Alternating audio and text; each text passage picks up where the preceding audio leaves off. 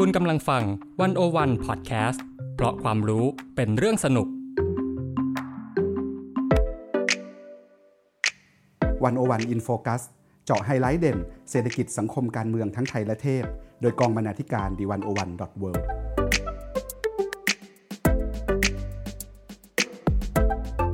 สวัสดีค่ะ One O One In Focus สัปดาห์นี้ท่านผู้ฟังอยู่กับเตยวจนาวรรลยางกูร บรรณาธิการ The One O One ดอทเวิลด์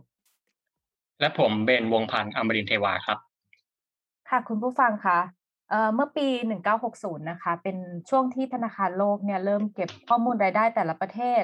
ซึ่งตอนนั้นเนี่ยก็มีประเทศรายได้ปานกลางอยู่ 101 ประเทศ แต่พอเวลาผ่านไป 50 ปีนะคะ มีเพียง 13 ประเทศที่สามารถหลุดพ้นสถานะรายได้ปานกลางขึ้นมาเป็นประเทศร่ำรวยได้ ซึ่งใน 13 ประเทศนั้นนะคะ คือนอกจากประเทศที่ ได้ประโยชน์จากการเข้าสหภาพยุโรปประเทศที่เป็นเกาะขนาดเล็ก แล้วก็ประเทศที่ขุดเจอน้ำมันแล้วเนี่ยก็จะมีอิสราเอลฮ่องกง สิงคโปร์ญี่ปุ่น เกาหลีใต้และไต้หวันนะคะ ที่กลายมาเป็นโมเดลการศึกษาว่ามีเครื่องมืออะไรที่ประเทศเหล่านี้ ใช้ขับเคลื่อนจนก้าวสู่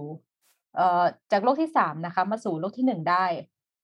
การเติบโตแบบไฮสปีดของเอเชียตะวันออกเนี่ยก็ มีทำให้ทฤษฎีฝูงห่านบินเนี่ย มีชื่อเสียงขึ้นมาโดยมีญี่ปุ่นเนี่ยค่ะ เป็นห่านจ่าฝูง แต่ว่าเมื่อโลกยุค 4.0 นะคะ หันมาสนใจการพัฒนานวัตกรรมเป็นหลัก คนจำนวนมากเนี่ยก็พากันแกะรอย เส้นทางเสือกระโดดที่ทำให้บริษัทจากเกาหลีใต้และไต้หวัน เติบโตล้ำหน้าญี่ปุ่นไปค่ะOne O One In Focus สัปดาห์นี้นะคะ ก็เลยจะมาชวนคุยกันเรื่องการพัฒนาเศรษฐกิจด้วยยุทธศาสตร์เสือกระโดด โดยจะมองผ่าน2บทความนะคะ จากเว็บไซต์ One O One นะคะ ก็คือบทความแรกเออเป็นบทความของอาจารย์วีรยุทธ กาญจน์ชูฉัตรนะคะ ชื่อบทความ3ยุทธศาสตร์ catch up ตลาดเสรีฝูงห่านบินและเสือกระโดด และบทความต่อมานะคะ เพิ่งจะเผยแพร่ทางเว็บไซต์ของเราเมื่อเร็วๆนี้ โดยคุณแบงค์งามอรุณโชตนะคะ ชื่อบทความการพัฒนาเศรษฐกิจด้วยยุทธศาสตร์เสือกระโดด จะกระโดดได้ไกลพื้นฐานต้องแข็งแกร่ง ซึ่งเป็นบทความที่ต่อยอดมาจากงานของอาจารย์วิรยุทธ์ค่ะ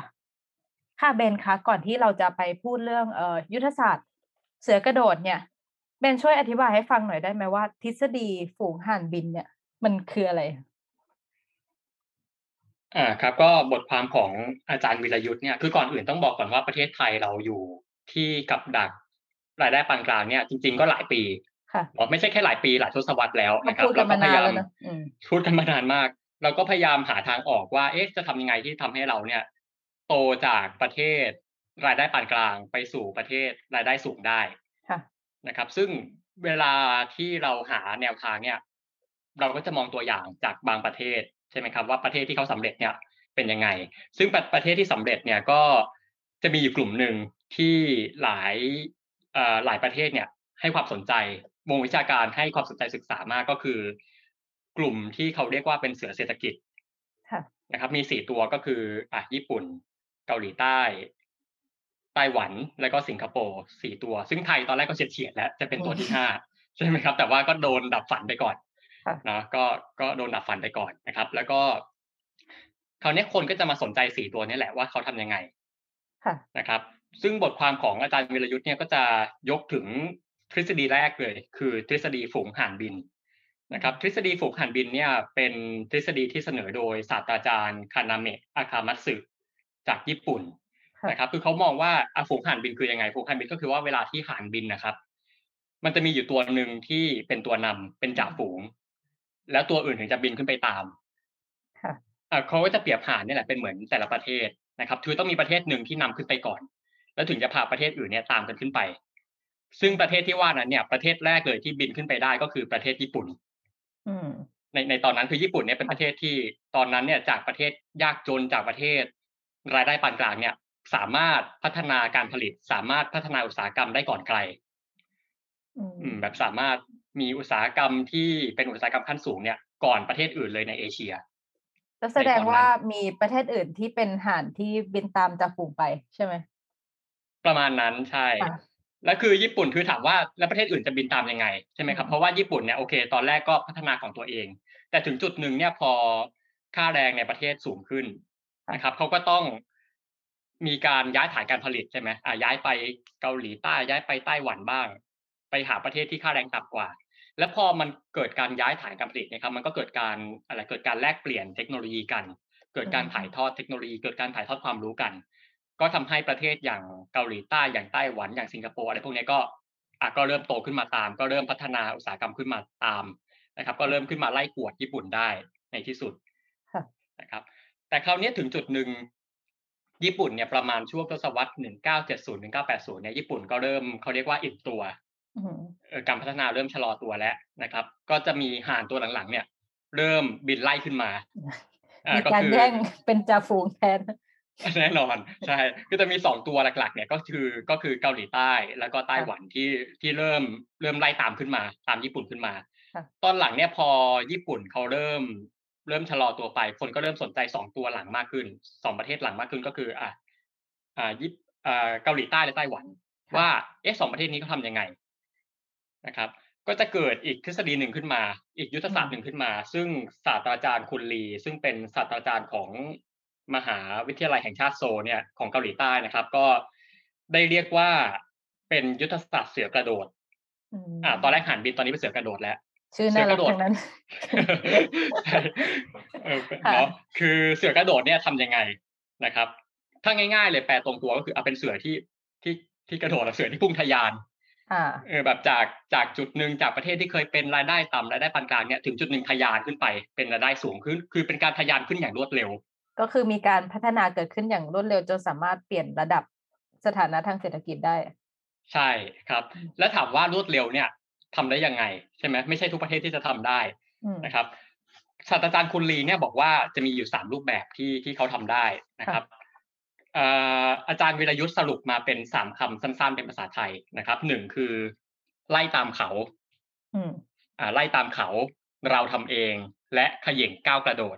เดี๋ยวเราไปทีละคำนะครับ ว่าแต่ละคำเนี่ยคืออะไร ได้ค่ะอ่าไล่ตามเขาอ่าไล่ตามเขาก่อน ไล่ตามเขาก็คือ path following นะครับ ก็คือว่า อันนี้อันนี้คือปกติมากคือ มันก็คือเราเดินตามรอยประเทศชั้นนำอะประเทศเขาเนี่ย พัฒนาอุตสาหกรรมอะไร พัฒนาการผลิตอะไร เราก็เดินไปตามนั้น อืมเขาไปถึงไหนเราไปถึงนั้น เราเดินตามก้นเขาซึ่งเกาหลีใต้ก็ทำในช่วงแรกๆ ก็คือทำตามญี่ปุ่นใช่ไหมญี่ปุ่นผลิตทีวีอนาล็อกมาผลิตโทรศัพท์มาเกาหลีใต้ก็ทำตาม ก็คือก๊อปปี้ตามทำตามนะครับ แต่ว่า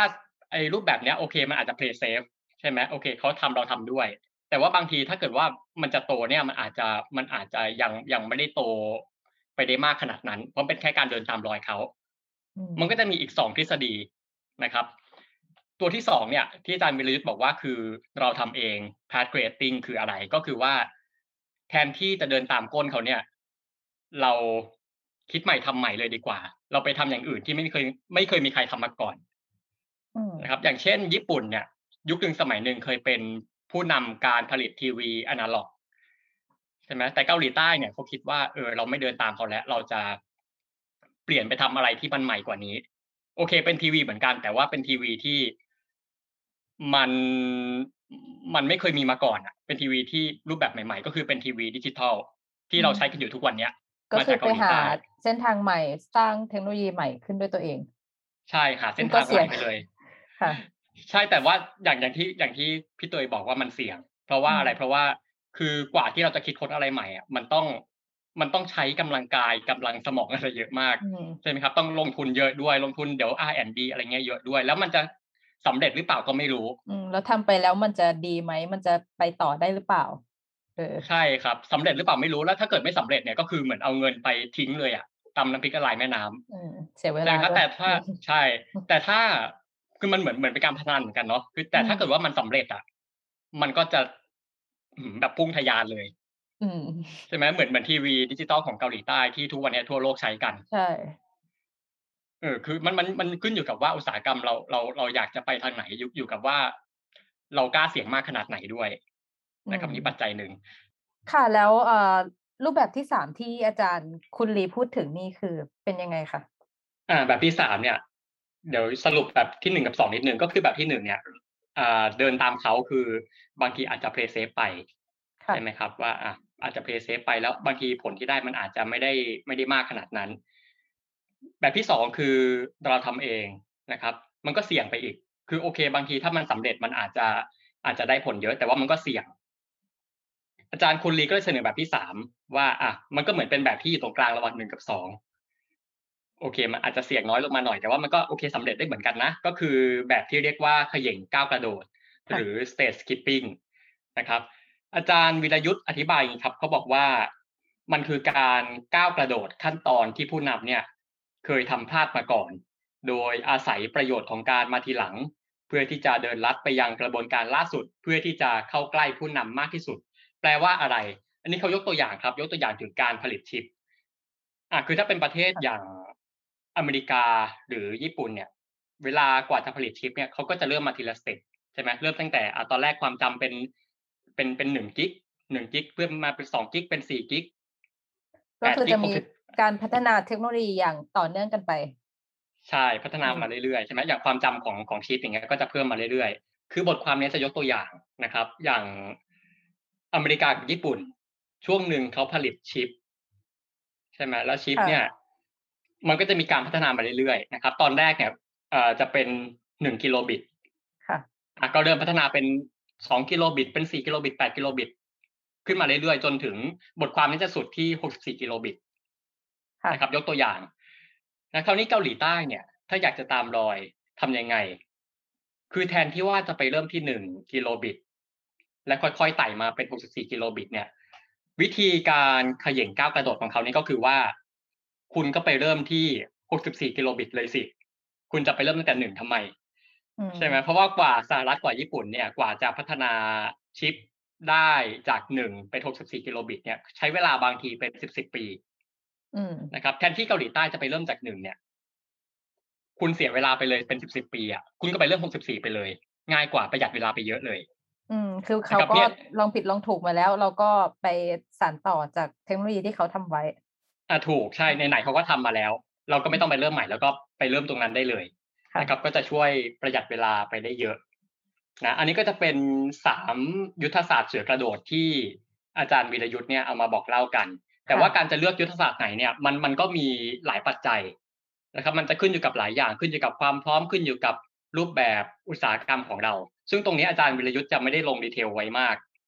นะครับ แล้วก็จนไม่นานนี้ก็จะมีอีกบทความหนึ่งที่ที่เพิ่งลงทางวันอวันของเรานะครับ เป็นของคุณแบงค์งามอรุณโชตคุณแบงค์เนี่ยก็เขียนเกริ่นไว้เลยว่า บทความนี้ต้องการจะต่อยอดจากบทความนั้นของอาจารย์วิรยุทธ์นะครับ บทความนี้ก็อย่างที่คุณเตยบอกก็คือชื่อว่าการพัฒนาเศรษฐกิจด้วยยุทธศาสตร์เสือกระโดดนะครับ จะกระโดดได้ไกลพื้นฐานต้องแข็งแกร่ง นะซึ่งบทความเนี้ยแบงก์ก็จะให้ดีเทลไว้ว่า แล้วการที่เราจะขับเคลื่อนยุทธศาสตร์เสือกระโดดได้เนี่ย ต้องทํำยังไงบ้างอ่ามันมีองค์ประกอบอะไรมีเงื่อนไขอะไรนะครับ ซึ่งคุณแบงก์ก็พูดถึงสองเงื่อนไข แล้วก็สี่องค์ประกอบ ว่าเราต้องมีต้องมีสองเงื่อนไขแล้วก็สี่องค์ประกอบนี้แหละเราถึงจะเป็นเสือกระโดดได้ ค่ะ มีอะไรบ้างคะอ่ามีอะไรบ้างนะครับสองเงื่อนไขที่ว่านี้คุณแบงค์บอกว่าหนึ่ง คือรัฐจะต้องมีขีดความสามารถสูงแน่นอน รัฐเป็นคนที่ผลักดันใช่ไหมรัฐจะต้องมีประสิทธิภาพนะครับ แต่บทความนี้แบงค์จะไม่ได้ลงดีเทลไว้เพราะว่าแบงค์เคยพูดไว้ในบทความก่อนๆนะครับ แบงค์เคยเขียนบทความเรื่องและแล้วเสือตัวที่ห้าก็ปรากฏนะครับ ถ้าเกิดว่าใครอยากรู้เนี่ยสามารถไปหาอ่านดูได้ ซึ่งตรงนั้นเนี่ยแบงค์จะอธิบายว่า รัฐที่มีประสิทธิภาพ รัฐที่เอื้อต่อการพัฒนาเนี่ย ต้องเป็นรัฐแบบไหน อืมต้องมีรูปแบบแบบไหน นะครับ อันนี้จะไม่ลงดีเทลในบทความนี้นะฮะแล้วก็แต่แน่นอนว่ารัฐอย่างเดียวเนี่ย ไม่พอใช่ไหมเพราะว่าในการพัฒนาอุตสาหกรรมเนี่ยมันจะมีคนอีกกลุ่มหนึ่งที่สำคัญมากคืออะไร กลุ่มทุนค่ะครับกลุ่มทุนกลุ่มเอกชนใช่ไหมอย่างเวลาเกาหลีใต้ที่เขาพัฒนาเศรษฐกิจก็คือจะเป็นความร่วมมือระหว่าง รัฐบาล กับกลุ่มทุนอย่างกลุ่มแชร์โบซัมซุงอะไรเงี้ยใช่ไหมหลายๆประเทศก็จะเป็นแบบนี้นะครับ มันก็ขึ้นอยู่กับว่าความสัมพันธ์ระหว่าง สองตัวเนี้ยรัฐกับทุนเนี้ยเป็นแบบไหนนะครับ ซึ่งแบงก์เหมือนกันแบงก์ก็เคยเขียนในอีกบทความหนึ่งที่ชื่อว่าเมื่อปีศาจจับคู่ไล่ลำนะครับทำไมเป็นปีศาจเพราะอะไรเพราะว่าในวงวิชาการเนี่ยเขาจะบอกว่า รัฐกับทุนคือปีศาจคนละตัวกันก็เหมือนเหมือนกับว่าเป็นปีศาจเนี่ยจับคู่ไล่ลำกัน ประเทศจะไปทางไหนก็ใช่ ก็ขึ้นอยู่กับว่าปีศาจสองตัวเนี้ยจะไล่ลำจังหวัดไหนท่าไหน ฟังดูเซ็กอืมใช่ซี่นี่ฟังเออก็ฟังดูน่ารักดีนะครับเนี่ยเนี่ยแบงก์ก็จะสรุปว่าเออแบบประเทศเราจะพัฒนาอุตสาหกรรมได้เนี่ยก็จะขึ้นอยู่กับว่ารัฐกับทุนเนี่ยความสัมพันธ์เป็นยังไงค่ะนะครับเพราะฉะนั้นเนี่ยนี่นี่นี่นี่คือสองเงื่อนไขหนึ่งก็คือรัฐต้องมีประสิทธิภาพสูงและสองก็คือว่า รัฐกับทุนต้องมีความสัมพันธ์ที่ดีระดับหนึ่งค่ะนะครับซึ่งตรงนี้จะไม่ลงดีเทลมากนะครับ ไปหาอ่านกันได้ในบทความเก่าๆของแบงค์นะครับ แต่ว่าบทความเนี้ยแบงค์จะพูดถึง สี่องค์ประกอบ ซึ่งแบงค์บอกว่าเป็นเสมือนเช็คลิสต์ว่าก่อนที่เราจะเป็นเสือกระโดดได้เนี่ยเราต้องมีสี่องค์ประกอบนี้ค่ะสี่องค์ประกอบที่ว่านี้คืออะไรนะครับ อย่างแรกคือหนึ่งคือต้องมีเป้าหมายที่ชัดเจนแน่นอนใช่ไหมเวลาจะทำอะไรไม่ต้องไม่ต้องเป็นระดับประเทศก็ได้ เราจะทำธุรกิจอะก็ต้องมีเป้าหมายที่ชัดเจนว่าเราต้องการอะไรอืมใช่ไหมคืออย่างแรกคือเราต้องระบุได้ว่าสินค้าเป้าหมายที่เราจะผลิตเนี่ย เป็นสินค้าแบบไหนค่ะ เออเราไม่ใช่แค่บอกว่าเราจะเราจะพัฒนาอุตสาหกรรมนะ แต่ว่าเราบอกกว้างๆว่าเราจะพัฒนาอุตสาหกรรม แต่ไม่บอกว่าจะพัฒนาอะไรเองก็ไม่ใช่อืมเราต้องรู้ว่าอะไรที่เราจะสามารถต่อยอดหรือว่าจะลงทุนพัฒนาไปต่อ คือแบบอะไรที่มันชัดเจน ใช่ไหมใช่ต้องบอกเลยว่าอะเราจะผลิตชิปนะ เราจะผลิต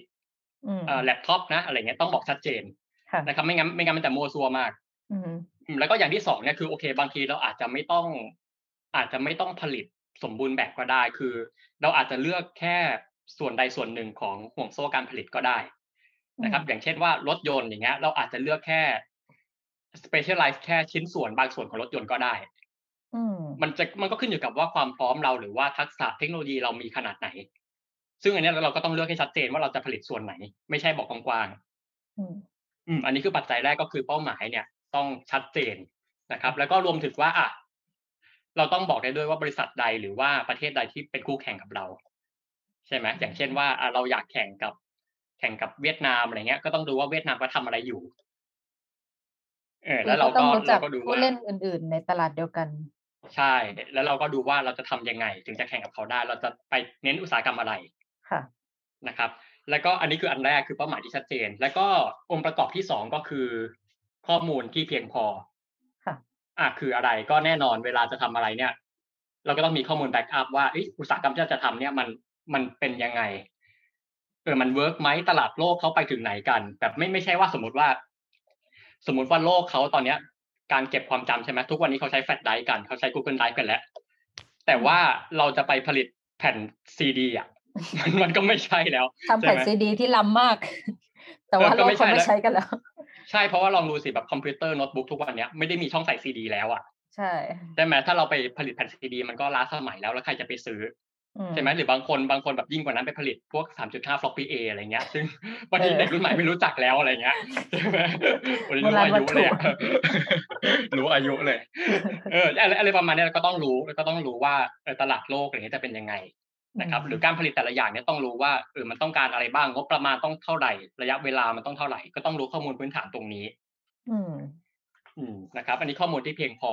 ค่ะเนาะอย่างที่สองแล้วก็อย่างที่สามเนี่ยอะผู้เล่นที่มีความพร้อม ค่ะอะแล้วก็แน่นอนเราก็ต้องดูว่าเราจะเดินหน้าอุตสาหกรรมเนี้ยเรามีความพร้อมมากขนาดไหนอืมใช่ไหมผู้อล่ย่างอย่างคือเช่นใครว่าอะผู้เล่นก็อันแน่นอนตัวเราเนี่ยแหละว่าตัวเราค่ะพร้อมขนาดไหนอืมว่าอะอย่างสมมุติว่า เราลองดูว่ากลุ่มทุนที่จะเดินหน้ากับเราเนี่ย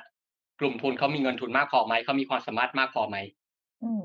อืมหรือกลุ่มทุนในประเทศถ้าเกิดว่ายังไม่มีความสามารถมากพอเนี่ย เราจะไปจับมือกับทุนต่างประเทศแทนได้ไหม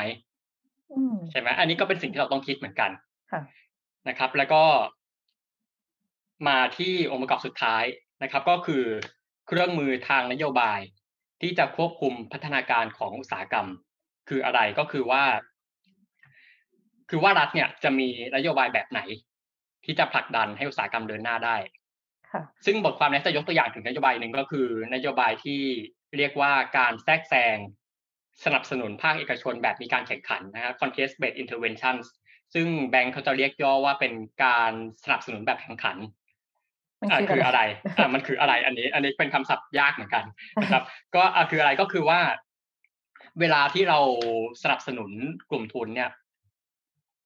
บางบางทีบางทีเราเราไม่ได้สนับสนุนแค่ทุนกลุ่มเดียวอืมใช่ใช่ไหมคือบางทีถ้าเกิดว่าเราใส่ไข่ในตะกร้าใบเดียวมันก็เสี่ยงอะบางทีอะเราก็เลือกหลายๆกลุ่มเนี่ยมามามาทำด้วยกันอืมเออแต่ว่าบางทีก่อนอื่นเนี่ยเราอาจจะต้องให้เขาเขาแข่งขันพิสูจน์ความสามารถกันเองก่อน ว่าสุดท้ายแล้วใครจะเหลือรอดใช่ไหมสุดท้ายแล้วใครจะมีความสามารถมากที่สุดที่จะไปต่อได้ อืมอืมนะครับ คราวนี้การการที่จะเลือกเนี่ย มันมันต้องทํำยังไง การที่จะ ขับเคลื่อนเนี่ยนะครับแบงก์ก็จะบอกว่าเราจะต้องมีเครื่องมือวัดความสำเร็จที่แน่นอนอ่าแน่นอนในการประเมินเนี่ยเราต้องมีเกณฑ์ชี้วัดใช่ไหมว่าอะเราจะชี้วัดจากอะไรนะครับ เราจะเลือกผลักดันกลุ่มเอกชนเนี่ยกลุ่มอุตสาหกรรมเนี้ยเราจะวัดจากอะไรบ้าง ง่ายๆเลยเบสิกนะครับ แล้วก็อย่างที่สองเนี่ยก็คือว่า ควรจะเลือกสนับสนุนผู้เล่นในจำนวนที่มากเพียงพอมาแข่งขันกันอย่างที่ผมบอกไปแล้วว่าบางทีถ้าเกิดว่าเราเลือกกลุ่มเดียวเนี่ยบางทีมันเสี่ยง ใช่ไหมแทงม้าตัวเดียวเสี่ยง อ่า แล้วก็เลือก เราก็เลือกมาหลาย ๆ กลุ่มอ่าให้เขามาแข่งกันนะครับ ซึ่งการแข่งขันระหว่างทุนกลุ่มเนี้ยก็จะมีผลดี ซึ่งแบงก์บอกว่าอาจจะมีผลดีอยู่สี่อย่าง อย่างเช่นหนึ่งก็คือว่า พอเรามีคู่แข่งเนี่ย มันจะเกิดการเรียนรู้เต็มที่ค่ะ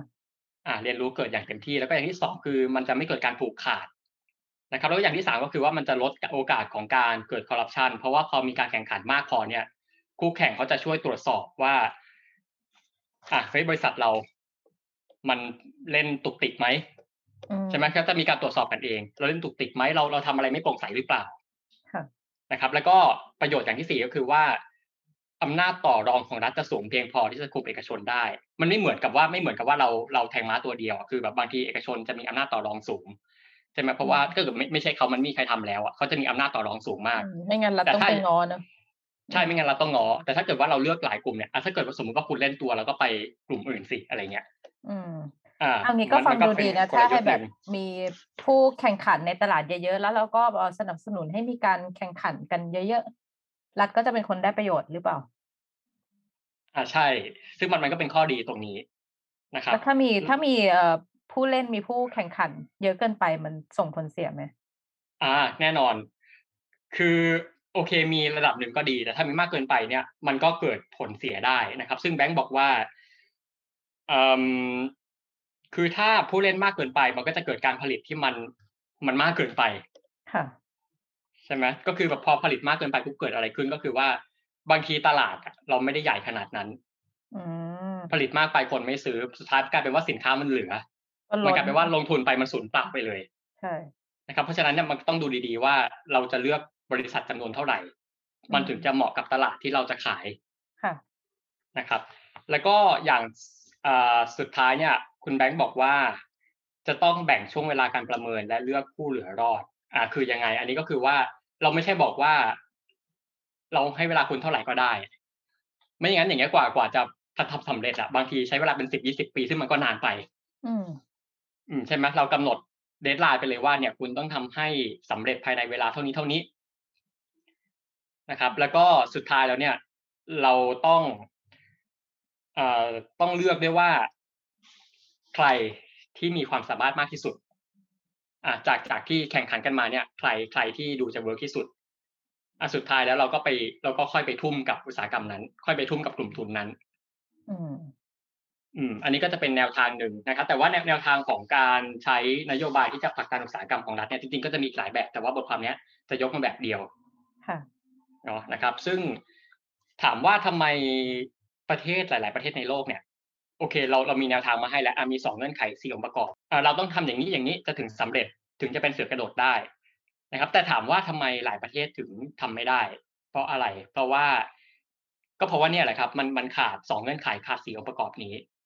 อืมเนาะคืออย่างรัฐอย่างเงี้ย รัฐบางทีอย่างที่แบงค์บอกว่าสองเงื่อนไขคือรัฐต้องมีประสิทธิภาพ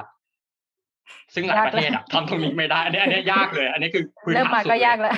เริ่มมาก็ยากเลยสองอืมความสัมพันธ์ระหว่างรัฐและทุน